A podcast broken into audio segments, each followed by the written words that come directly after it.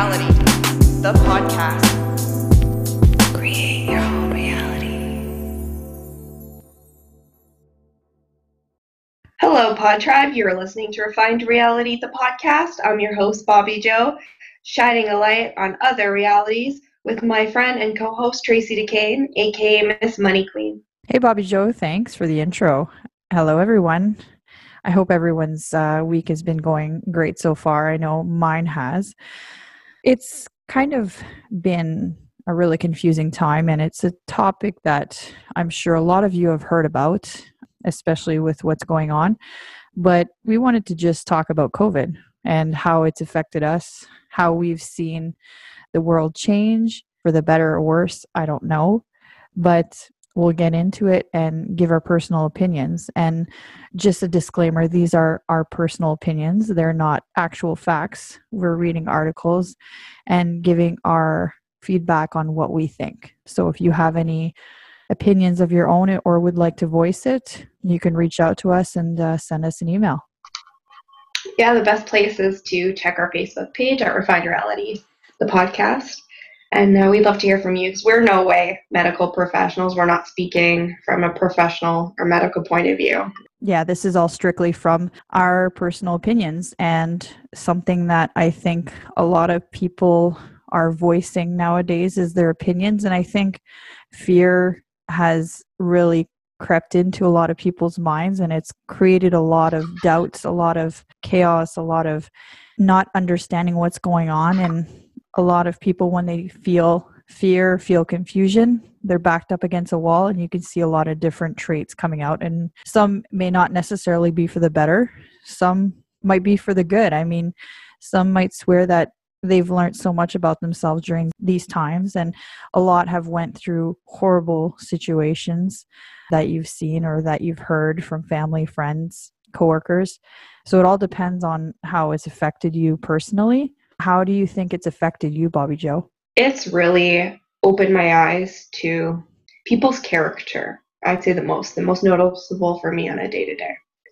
Because, I mean, for me, I've all, I'm used to those precautions. I grew up with a mother who's at risk. When flu outbreaks were going on at school, just the normal flu, cold, whatever it was, I'd stay home. Because anything that I could get, I could pass to my mom, and it would result in pneumonia because she's immunocompromised.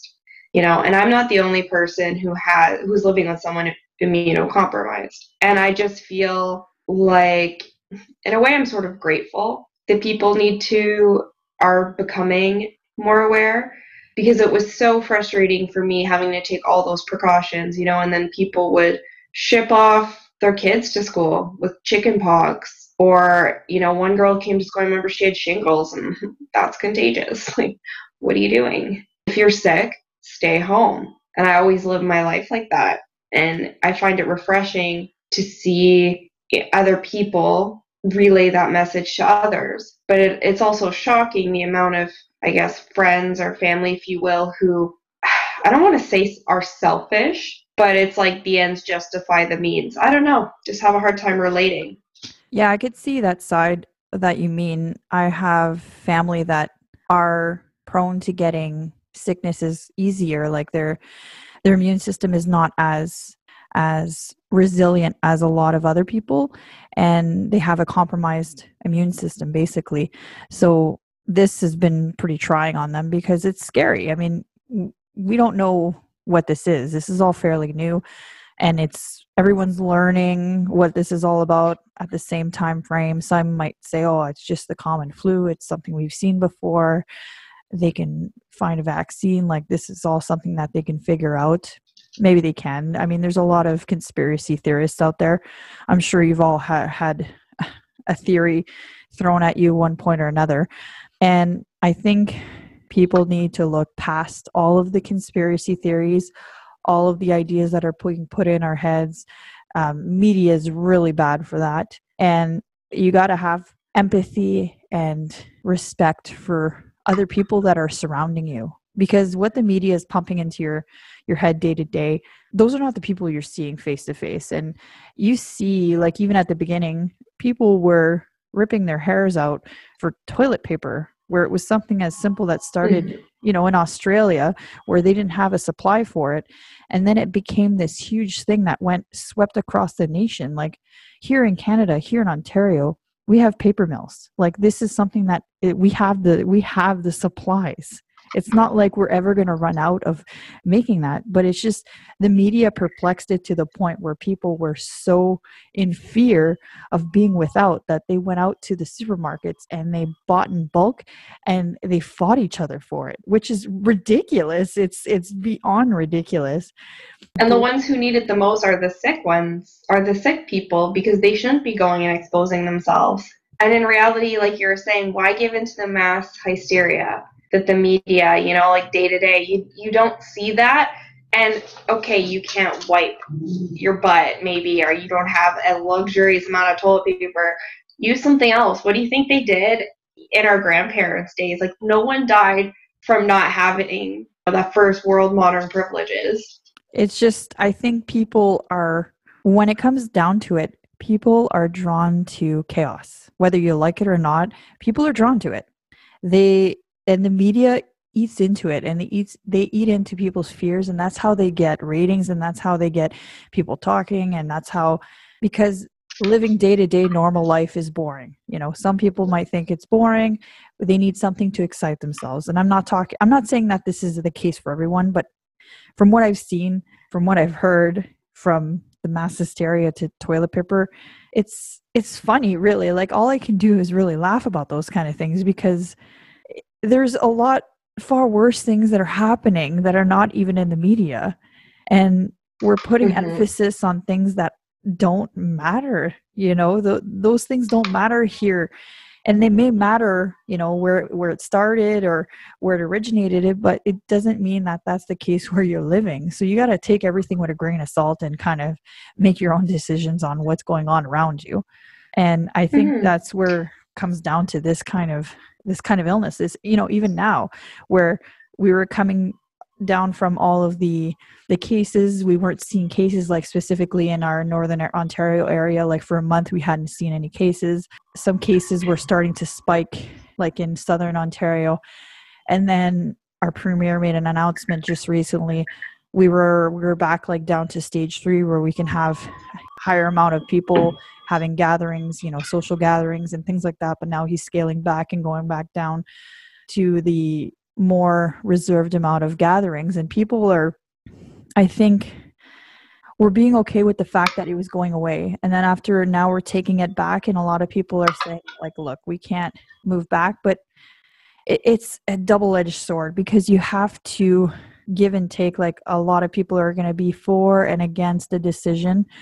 And no one's ever going to be happy with one specific decision. But I think we need to really think on a whole scale, like if this is going to be a better way to make people feel safe, feel that they can go to work, feel that they can do their jobs or be with their families or protect their families, because there's some people that their immune systems are, are just not able to take COVID if they were to get it, right?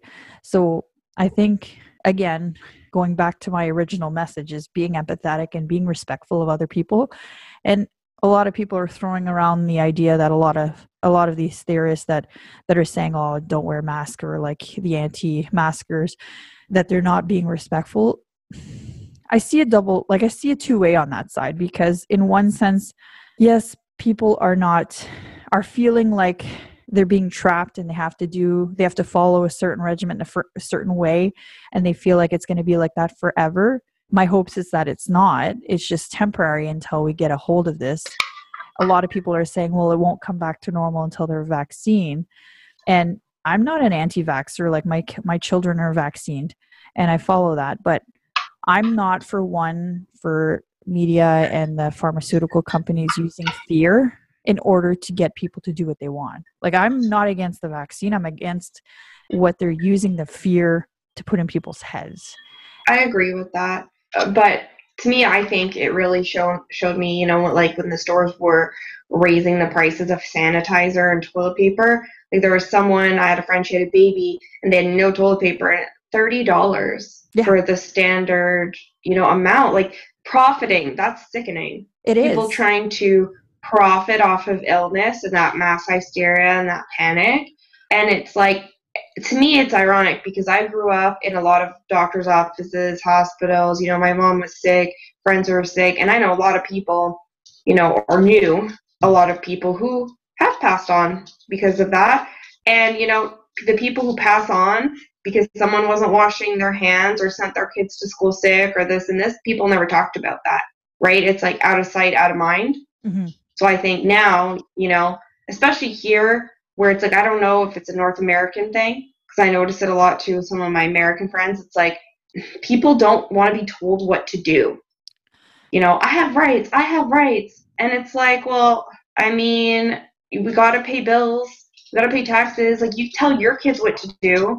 If you're an employer, you got to tell your employees what to do. If you want a paycheck, like, you got to do what you're told, do your job description. Like, I, I don't get what the big deal is about, you know, hey, wear your mask, it, it could help with this. And I mean, in other countries, they wear masks because of smog or, or if you're sick or you're not feeling well or you're not sure. I mean, even pre-COVID, I wore masks all the time. I used to work in healthcare too. Yeah. So it's like, well, there's an outbreak or there's this and that. You know, I woke up, my throat's a little sore. I'm going to the grocery store, or I'm going to stop by, see my mom or expose anyone else. I'm going to wear my mask. I remember even at doctor's appointments, I've, I've worn a mask a few times pre-COVID, you know, a few years ago, and I had my doctor thank me for being like a, a diligent and respectful person. And that shocked me because it blows my mind. Like, doctors see so many illnesses. And when you go to the hospitals and stuff, like even pre-COVID, I mean, I, I remember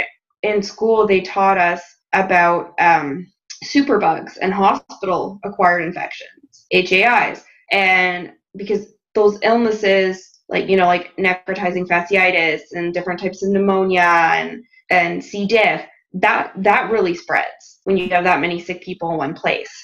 And that's where I think social distancing is honestly the most important thing. And I mean, I read things and articles about like other people in other countries, they're, they're going to the beach, you know, they're, they're keeping that distance. No one's wearing a mask. Everything's fine. But for some reason, you know, I always go to the post office and I see old people or stubborn people not wearing a mask, and like they're glued to me. And it's like, even pre-coronavirus, I don't want someone up in my, my bubble anyway, you know? You see it a lot. I mean, for me, where I am, where I work, location where I am, people have been pretty good. Like, I haven't seen anyone really upset about wearing a mask, which is really refreshing, because you would typically think, being from a smaller area, you know, you have that stereotype that they're not as following the rules and, and, and things like that, but actually they have been. And it's nice to see that those kind of not respecting other people's wishes or, or not using the social distancing, that's not a problem here that I've seen. And even as far as with school coming back up, a lot of people have been a little bit stressed, anxious, kind of trying to figure out what's the best way to go about this. A lot of parents, from what I was hearing, because I am a parent, I have three kids, and you talk to other parents and you kind of gauge, like, am I doing the right thing? Am I sending the kids back to school? Is that the right thing? Like, is that something I should be doing versus should I be homeschooling? You know, everyone has an opinion on that. And for me, I don't have time. I I don't have the support to be able to do that.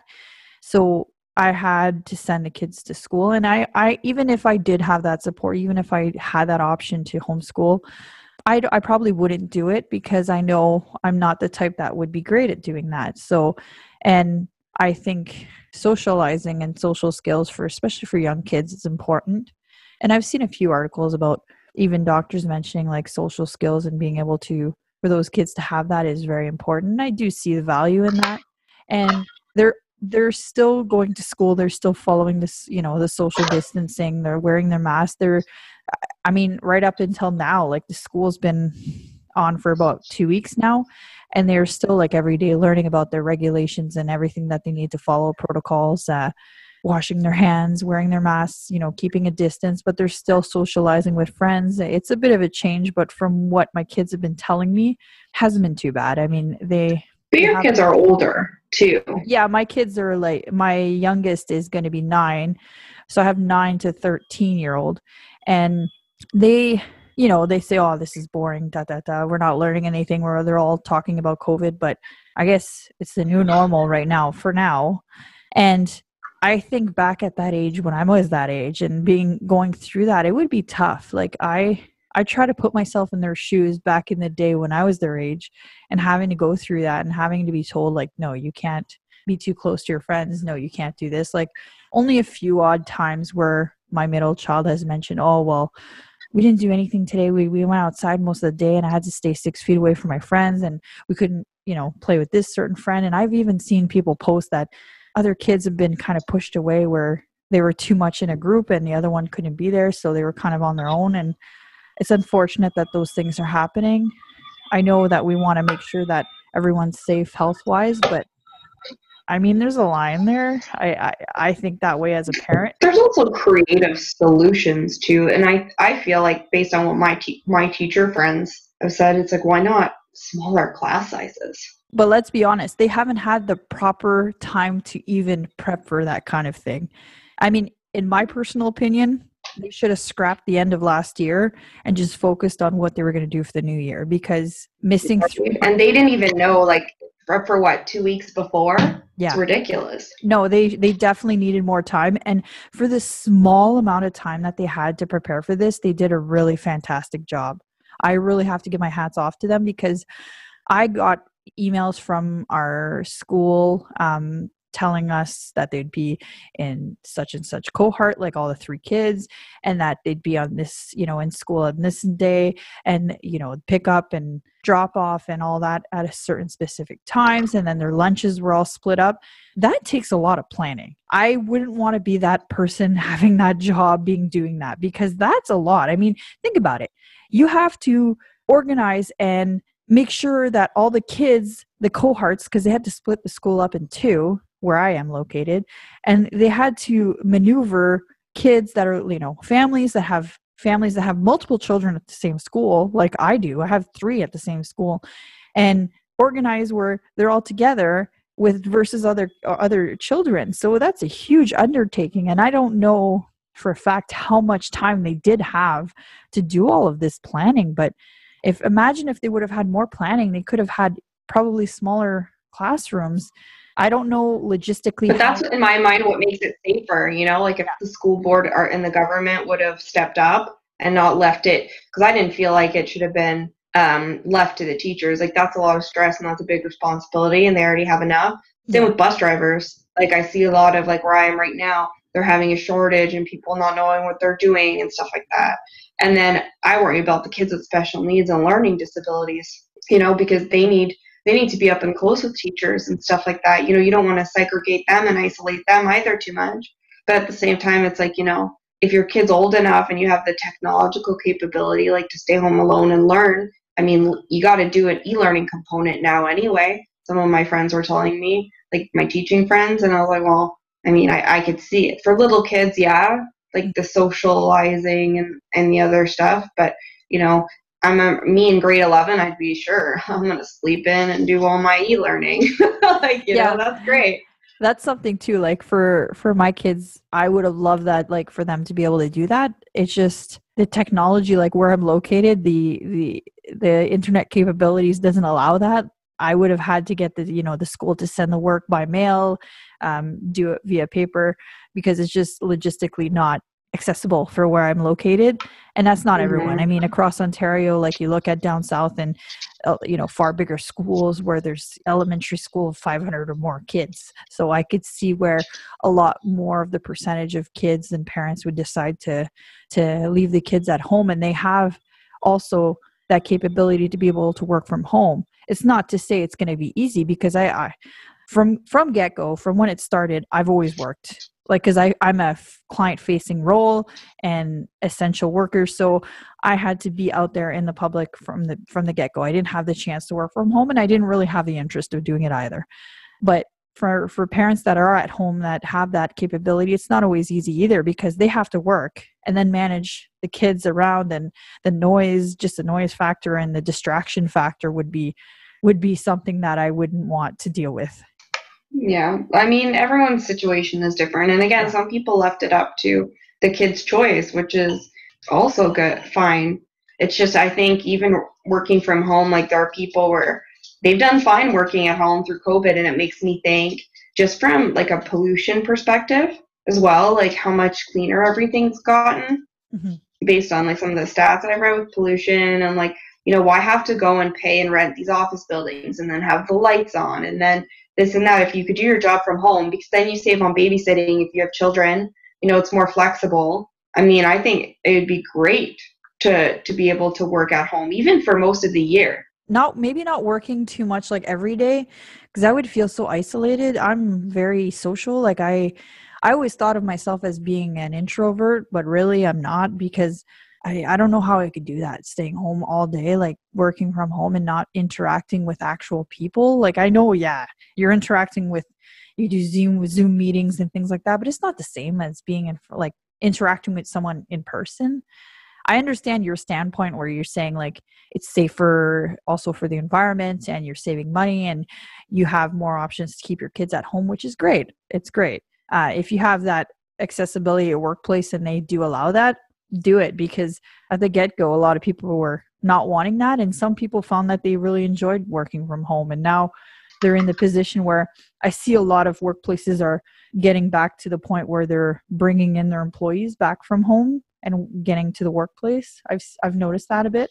And some have mentioned that they're feeling anxious and stressed of going back now, because I guess, you know, they're used to being at home and they're not used to, well, they're not aware of the new normal, the new restrictions that are in place at work. I was talking about that with a client actually, about his spouse that was working from home. And that's who, what he was telling me is that his wife at, uh, initially wasn't really fond of the whole working from home idea. And then it grew on her and now she doesn't want to go back. Well, that's the thing. If you, if you can, why not do it? You know, I understand social because I'm also extroverted, but I guess it's, it's an unpopular opinion, but I was never really friends with people that, that I worked with. You know, I, I have my work life and my per- personal life. That was always super separate, because work drama, you're getting paid to do a job. You're not getting paid to work. I guess maybe I look at it that way. Maybe just for me, it's just easier based on the money that you save if you can do your job from home. Yeah. Not to joke or anything, but I've been watching The Office. I don't know if you watch it, but it's a fantastic show. And it, it talks about like the dynamics at work and different type of personalities you work with and people that you don't really like or people you do like, and just the whole interaction of an office space. And it, it just really has reminded me of a lot of workplaces that I've been in and the kind of personalities that I've clashed with or got along with. And I don't know, I just, it, I find that, that I... do like create a bond with the people I work with, because I'm with them for, some people are with their coworkers for twelve hours a day. So some might say that you're with your coworkers more than your family because you work more. So I could see where that kind of aspect taken away and you're at home on your own. And if you don't have that interaction, it might be different. Whereas some people might love it. Like, like you said, you, you would love that, that kind of scenario situation and being, and being that in that case. But I don't know. I just, I might be just saying this out of my head and not really knowing, because I haven't been through the experience of working from home. I'm just going based on how I think I would feel. But you have your, um, I mean, your friends that you hang out with too. Like that's the thing for me. It never really changed except wearing a mask at the grocery store and other public places, because, you know, I stayed home until it was, like the research was done and, and I had all those stats and whatnot, and I felt more comfortable. And then I, I just distanced with a lot of my friends, because I have the same group and they have the same group and we all hang out. And like, that's what we did. Social distance outside over a few beers, uh, fire. Like it was nice, you know, it, it didn't really change too much. There's just precaution. And I think eliminating being forced to be with people that you don't really want to hang out with, to limit your exposure and then be able to put more time with, you know, your loved ones and whatnot. I think that that's a great thing for me anyway. It's been good, because I initially was reduced hours, so I didn't work as much and I had more free time. And I, you know, I thought to myself at the beginning, what am I going to do with my time? Like what, the loneliness was starting to creep in, and, you know, my husband being away for a month at a time and didn't really have, you weren't really able to go and see people or interact with people. So I kind of just started doodling and drawing a little bit just to pass the time. And it kind of just developed into something that was, you know, it made its own identity in my life where I did that, and it just blossomed um, into something I really enjoyed doing, passions that I really enjoyed doing. And I, as bad as everything has happened, it's been a blessing for me because I really found myself creatively speaking through the flexibility of being able to have more time to do those things. Whereas maybe before I wouldn't have had that time because, you know, working, you know, nine to five, I always had that popular opinion where I don't have time for that. I'll do that later. I'll do that later. Mm-hmm. I just push it back later. But now with that time that you had, there was no really real excuse. And me now being back at work full time, I still don't really have an excuse not to do it. Yeah, I might have less time, free time to do my portraits, my paintings and all that. But in reality, it was all in my head. Like I was making up all these excuses to not do these things, whereas I could have done them all along. Yeah. I mean, we always set limits for ourselves for some reason, you know, and a lot of my friends too, hey, you want to go for a walk or you want to do this? And I'd always be asking because I'm a stay-at-home mom anyway, mm-hmm. right? So people think, oh, this didn't really affect you. But moving somewhere remotely, not having any family, not knowing anybody because of my husband's work, it's isolating. It is. And yeah. Strangely enough, I've had so much more people reach out to me. You know, now we keep our Zoom dates and FaceTimes and all that, we keep those dates, and I feel way less depressed. You know, and, and I have people, you know, because there's a lot of people, I'm surprising, um, there's a, like an alarming rise in anti-maskers and people who are, you know, taking to social media and berating people who are wearing their masks, et cetera, calling people sheeple and whatnot.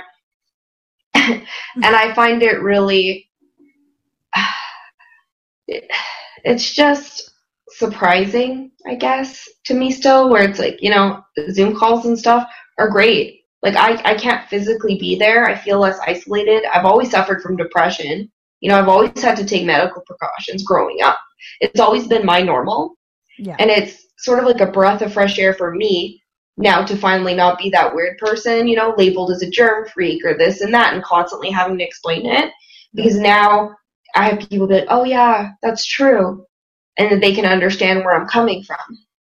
Yeah, that's... You know, if I, when I was to be at P S W and there was an outbreak of gastro at the old age home, like, hey, I got to come home. I got to shower. Why are you wearing a mask? Well, it's, you know, to protect you or to even just protect myself. But I also don't judge. Like, in my friend group, there's a lot of people that don't want to wear masks. But they're all very healthy people. And we watch our, our friend group, you know, and I'm not going to question them. And out of respect, they don't question me if I want to wear a mask. So I, I don't understand why I see, I guess I don't understand all the judgment I see is how is what I I should be saying. Because it's like, what what's the big deal for wanting to feel safe? We all deserve to feel safe. Yeah, and another thing too, wearing a mask, it doesn't demean your your freedom. It's a mask. It's something that you could wear, and if you need to wear it in a place that they say you need to wear a mask, just wear the mask. You might not believe in it or want to wear it or whatever reason that you decide, but it, it's not something that is going to prevent you from walking, living, you know, breathing. But there are some cases where some people can't wear it for medical reasons. But if you're a healthy individual with no issues except for the issue of wearing a mask, just wear it. It's not something that's going to, it's not a movement that's going on and saying, if we wear a mask, we're no, we're, we're relinquishing our freedom. No, that's not, that's not what it is. It's just to be able to protect other people. And I think at, it's being able to put people's mind at ease and having the respect and the empathy for others. I think that's the main focus. And don't, yeah, I agree. And also stop getting medical advice from Facebook and online. I see so many people, oh my goodness, Tracy, it's ridiculous. Like, if you're not sure, contact your health unit. Contact your health unit because they're there for you. Every community has one, even remote communities like where I am. And like, the masks do not keep germs in your lungs. You know, they don't do all these magical and horrible things. I've had those same masks. I've worked, you know, fourteen hours short, uh, short, like short changes, crazy amounts with those masks for years. And, you know, I, I get asthma, I have asthma, and like, you're fine. Because if it's restricting you from breathing, you, it's probably not, you know, a good thing. Like, you could sleep with your head under the blankets. Like, that's how I sleep, and I haven't suffocated yet. So I think it's just in a lot of people's heads, and it's more like you said, like the I don't want to. I have freedoms. I have rights. You know what I mean? Okay, certain respirators and certain things like that, you can't wear a mask. But when you're around those people, out of respect, just wear a mask, you know? And I find it strange at people. It's like, I don't want to be told what to do or this. It's like, I'm sorry, but if you're coming home from to my house for dinner, I mean, you know, certain, even prior to COVID, I guess what I'm trying to say is there's certain social situations that demand like a certain etiquette and respect, right? Like, I'm not going to go take a big fat shit and not wash my hands and serve you food. That's gross. Like, I mean, it's my right. Yeah. And how dare you be like, go wash your hands, but like, that's gross. If you're coughing gross, like, wear your, and not sure if you're sick, wear your mask. Yeah, it's, I think people are just so afraid of any kind of like, there these theories of the government's doing this, and you know, they're all doing this to to do this or do that. There's all sorts of theories, and it's just like, okay, it's fine to have a conspiracy theories. I've had mine, but I keep those for myself. To to go around shouting it on the top of your lungs, you know, protesting all those things, like, we haven't seen that where we are, luckily. But from what I've been seeing, and it's just, it blows my mind, because to think we're in twenty twenty and we are, we are, we think that people are against us in this. It's something that it's hard for me to even try to figure out where I stand. I like, I, I I'm like one person in the background that's just like watching this all unfold, and I'm just trying to formulate an opinion, and it's hard to formulate an opinion because people say one thing to another each and every day. And I think we're all trying to go through this as we learn. And I don't know, it's, it's really hard. I, I don't know about you, but for me, it's really hard to kind of formulate an opinion. I mean, my opinion is more, what right do we have over somebody else?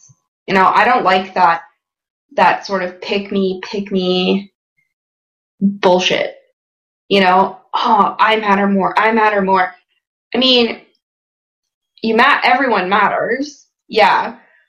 But how self-righteous do you have to be to disregard someone else's health? You know, I don't wear my mask. We just social distance when I'm in my friend group, because I have that conversation and we know where people's been, and it's, you know, I could ask them like, hey, you're coughing, blah, blah, blah, or, or this and that, or, you know, like, there's that communication. But I have no right to go to a restaurant and it start interrogating people around me. So just do a precaution, take a precaution. You know, I remember because I had hay fever, I'd wear masks because it's like, you're, I look gross. Like, I'm all swollen, whatnot. And if someone has a cold, I don't want to get it and add to the hell that is my hay fever and trouble breathing and all that stuff. It, it, it's horrible. Yeah. And the amount of people I've had be repulsed by me and like complain about my mask or wearing my, and me being like, it's my right. I mean, I can go for a jog down the street without a shirt, have my titties everywhere, and that's my legal right in Ontario. You know, you, you can't encroach on someone else's right. So it's like, I find it weird because it's a lot of people who I see pointing at other people like, that's dumb, that's not right. And then wanting to be like, oh, anti-masks, it's all control. But it's like, you're doing the same thing. You just look ridiculous. You know, if, if your health's good and you don't want to wear your mask at your social gathering, that's your choice. But I don't think you should take away choices from other people. You know, and really, I don't understand why people are complaining too about the whole restaurant thing. Because it's like, I remember my grandmother used to have a restaurant and she had to put a sign. And I, you don't see those really anymore, but I remember she had to enforce it so many times. No shoes, no shirt, no service. no one wants to go for a nice dinner. And, like, Buddy's just chilling without a shirt and no socks with smelly feet. And then you're just sitting there having your nice meal. And it's like, oh, why? Like, we can't smoke in restaurants anymore. And I think a lot of people purposely exaggerate their opinions, and because it, it comes down to fear, right? I mean, the ones that they're extremists that are afraid of their of their freedom, it's it's it comes down to fear at the end of the day. Like it or not, they're afraid that things are going to be stripped from them, and they feel the need to protest and to make themselves known that this is not okay and make a big show. But then they're not thinking about the people that are affecting them, because they're not thinking that it may be their grandmother, or maybe their child, or maybe their sister, or maybe their brother that's really sick because one person decided not to wear a mask or cough in another person. I mean, there was a whole thing of people just going into random stores or random restaurants or places at the beginning and just coughing in people's faces for no good reason. And that's so rude. Even pre-corona, that's so rude. It is. Uh, it, it is super rude. Like, you, would you want that done to you? I don't think so. So why would it be okay for you to no. do that to other people? Like, even just, you know, farting. Imagine, like, you're having a nice meal and someone just, like, rips ass at the dining table at a restaurant. Like, that's embarrassing. That's gross. Yeah, it's a little. Like, people are paying to have an experience. You come to my household, you'll pay for an experience. You'll pay for an experience, all right, because they all decide to fart at the at the table, or you do like my husband and fart in the truck, and you lock he locks the windows, and we all have to suffer. But needless to say, you don't That's do that. Word. Yeah, you don't do that in a public setting. That's where you teach. You know, I teach my kids etiquette and being able to, you know, when you're in a public setting. Not everyone is accustomed to maybe how you live in your in the you know the comforts of your own home. And I don't know, there was something that was on the radio actually that kind of made me giggle, where there was a girl that went on a date with a a guy, and on a first date, and they mentioned that after he finished his his dinner, he grabbed his plate and he brought it up to his face and he licked the plate clean.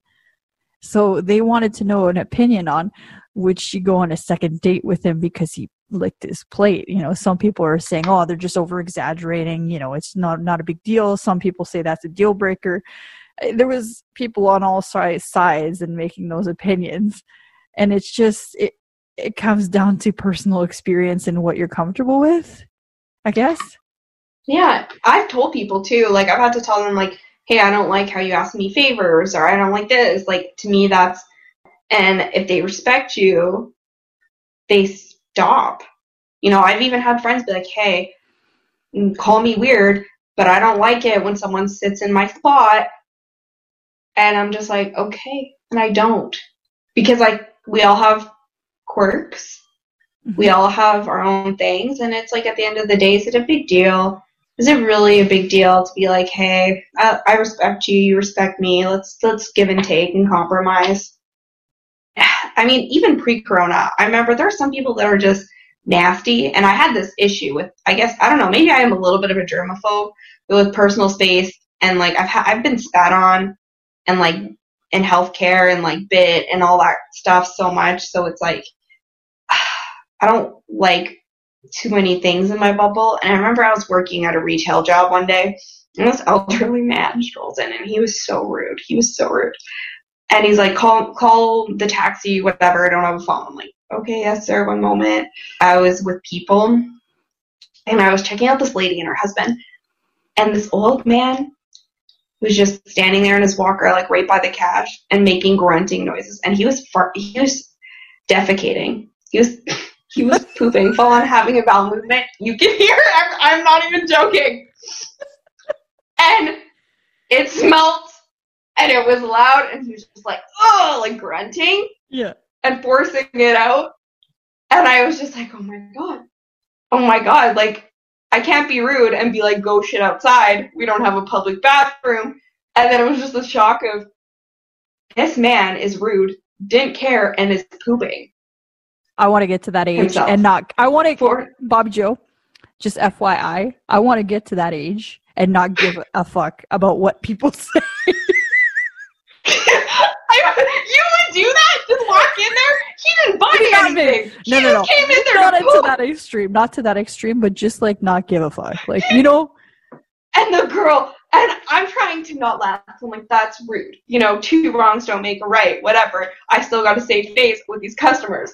And the wife was like, oh, oh my gosh, oh, they're falling. And the husband was crying. And I'm looking at the husband, and then I'm crying. And then that guy is still pooping himself. He took a fifteen-minute-long poo. Oh, my God. Just standing there.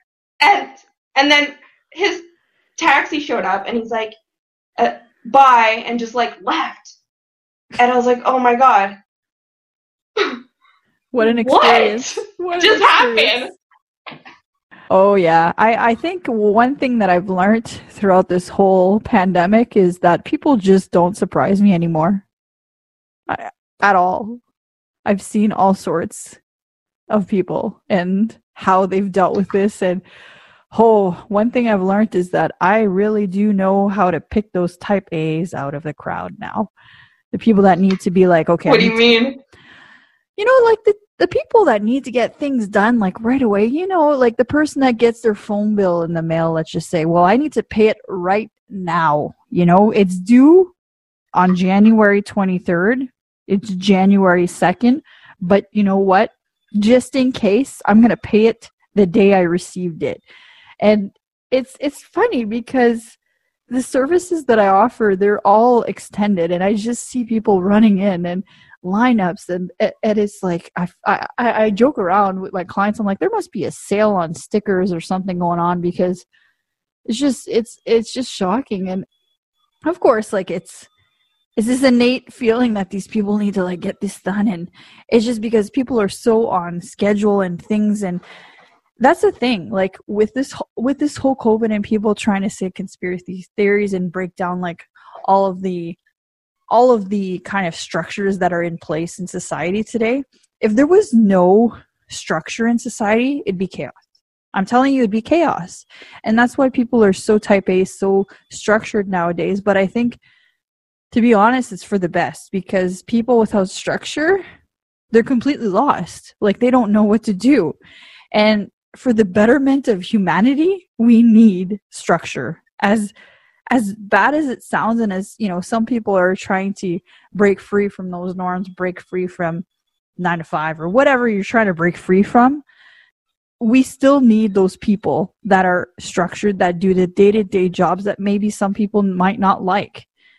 There, you can't all have free thinkers, free spirits. If everyone was a free thinker, free, free spirit, you know, there wouldn't be any structure. Like, we wouldn't have the world we have. I mean, I could see that. I, I could see that, you know, because if I had a bunch of me in a room, we wouldn't get anything done, because what if our chakras didn't align? You know, I, I, I could see that being a thing.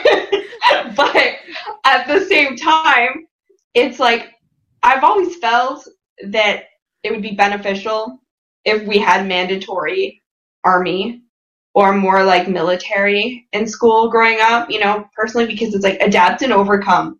Like this has shown me people who I have thought were really put together, and they're not, because they need nine to five. They need everything to be normal. When one thing's out of place, you know, like friends, it's like, what happened? Well, my kid threw a tantrum. So you're two hours late. Like, dang, like my, my dad would have me, he's not type A, I don't even know what the hell he is, maybe type A to Z, like all in one, like he's just the williest of nilliest, and it's, he'll he'll be whatever type he wants to be that day, and he'd still have me and my mom in a wheel a wheelchair in that van, you know, and I was young, and we would be somewhere within fifteen, twenty minutes, so I just, I just don't understand, like some people, they need to do everything in a sequence, and if one thing is out, they can't function, you know, and then you have people like me where it's like, what do you mean I have to do something at a certain time, like a specific time, because and I, it's so free-spirited, right? Yeah, and I think there's perfection in having a combination of different type of people. There's, you can't all have, like you said, the same type of person, because you know, it would be, it would be disastrous. It would, it would totally be disastrous because like, I'm the type that I'm very regimented. Things need to be structured. And I'm not just that, mind you, like in certain areas of my life, I'm not really like that. I'm a little more quote unquote, like you said, willy nilly, maybe not to that extreme, but I do give myself some freedom. But I think that those type of people you do need because they're the ones that get shit done. You know, you, you, you, you, you can see a person that they're structured, you know, they get things done and it's just, they get shit done because they're organized. They're, it's like a well-oiled machine. Yeah. I, I see that, but I also see that there's type A, and then I feel like there's the people who could just still get stuff done. Like my husband's not type A at all, but he gets things done. He's like an oil machine. He, he, okay, he's probably going to be mad if he's listening, but he poops on a schedule. And I have never in my life I do that. I met do that. someone who poops on a schedule. I do. What the hell is wrong with you? You are my husband. Like, I am. I seriously am. But, like, how? Like, he knows everything. This takes me this long. It takes me this minute, this long to shower. It takes me this long to get dressed. I have to put this here and do this. Everything's at the same spot. But it doesn't matter if he has to get called at one a.m., one p.m., or five a.m. because he works on call. And he'll go to work and they'll be like, hey, you're gonna you're gonna be going to work for like five days or like two days. So he's always organized and ready to go. And a lot of people are like, how do you, you know, that's a hard lifestyle to maintain. There's a lot of divorce in his field. Being gone like that. And me, it's like, well, our plans would always change growing up based on my mom's health. You know, sometimes she wasn't good enough to do this. Sometimes my dad had to be up all night with her and I had to manage by myself, you know, to entertain myself and whatnot. So, it, like, for me, it, I never, ever had structure, you know, and, and I I have more structure than I ever had with my husband, but there's still not that that normal structure. Because I remember he saying it's it's really just a sequence, mm-hmm. you know, and he's like, there is a structure that will work for you because we'll, being all willy-nilly and all over the place isn't good. But I think you just got to find your sequence. Yeah, he's right about that, you know. It's it's all about finding your sequence. And as busy as my life is, and sometimes, you know, I a wrench gets thrown in and everything kind of goes wacky and things don't fall into place, I still manage to go through it. Like you said, you, you find a sequence, you find a way of doing things, and you're comfortable doing those things, and you you go about it and, and get it done. Yeah, you're right. There's different types of people where they have different regimens to the super type A where everything's done at a specific time. And if something happens, then it just like totally fucks up their day. And it's like a big la-di-da to, to get around that. Whereas some people are more, they, they could adjust easily and move their kind of sequences along with it, where that's what it sounds like with your husband. And then you have people like my husband where they're super relaxed. Like I'm talking about like, having a conversation with him on the phone is excruciating. And what I mean by that is that he is not quick at talking. He's not quick at doing things. Like he works at his own pace. Like it's one pace and that's it. There's no other pace. It's just the one pace. And it's infuriating for me sometimes because I ask him to do something and he can hear me.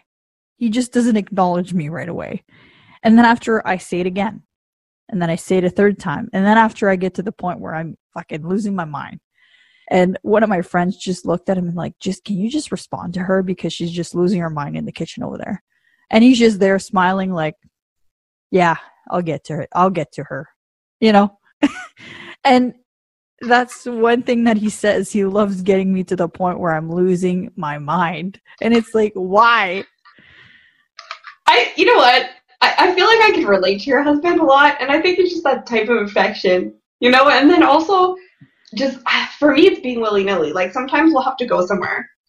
And Frank is like, well, there's a sequence. I always get ready and do this a half hour before. And I go to the bathroom at this time and do that. And then he'll be like, hey, do you want to go to my mom's? I'm like, okay. He's like, giving you two hour notice. I'm like, okay. And I'll be like, are you ready to go? And I'll walk He'll like walk in and be like, why are you naked on the toilet? It's five two. We said we'd be there at three. It's two fifty-five. What did you do? Like, oh my why? Goodness. And I was like, things happened. And then he just like, ah. Oh my God. You guys, you guys, it's like a funny. We need to do a podcast, all four of us. I swear to God, it would be amazing. It would just be you and my husband blindsiding me and your husband. Oh, you we, we you guys would be like, we'd we would put you under the bus quite a bit. I, I would see that happening. I would see that happening, and then after oh, you'd God. have, and then you'd have my husband saying, "No, this is how it happened." No, he he has like this way of like, even with my giving birth and everything, he kind of says, "Tracy, you have no concept of time, like especially around that time." And in my mind, I knew exactly what happened and what sequence and whatever happened. And in his mind, is like, "No, that's not at all what happened at all." We just kind of see different situations and completely different goggles. You know, you're looking at something and it looks completely different from what both of us are saying, but we managed to get along really well. And, that, and that's the thing, like there's so many people that have different opinions, right? Like just like with anything, and, and just to like, you know, make this relevant to the whole coronavirus thing, I mean, you hear there's people who want to get divorces because they can't stand being with their spouses, and I feel like in a way it's, I don't know. I started looking at it as a positive thing and being thankful, weirdly enough, because the first two month, uh, weeks of this pandemic, I was so scared. I didn't leave the house. I was like, no. I was like, if we don't all leave the house, you know, for three weeks, maybe it'll die, and then that'll be it, you know? Yeah, I think that's and what everyone was hoping. It, it's now we're here. Yeah. And now I'm like, well, you know what? It really shows me, like, what kind of people I want to surround myself with. Yeah, like, if I have people that are anti-maskers but they're respectful, it's like, okay, it's your choice. Just so much where it's like, oh, this person's so respectful, or, you know, oof, I thought that person would have been respectful, but they're not. Yeah, it's coming together and learning different type of personalities, like you said, and it's really showing, like, the resilience in people and being able to adapt quickly, whereas some people are not able to adapt as quickly and it takes a bit more time. So I think the ones that are like me, where we're always on a fast track and able to adapt quickly, we just kind of have to be more mindful of the people that take a little bit more time to adapt or a different style.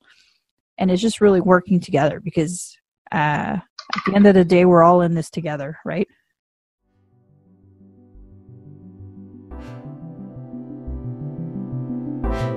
Well, that was Refined and Real. Many thanks to you, our listeners, for staying with us until the very end. For more about us and what we do, check us out on our Facebook page, Refined Reality, the podcast. And a huge shout out to Architect for building our music. Like what you hear? Check out his info in our description. Until next time, get some R and R. Stay curious. This is Bobby Joe signing off.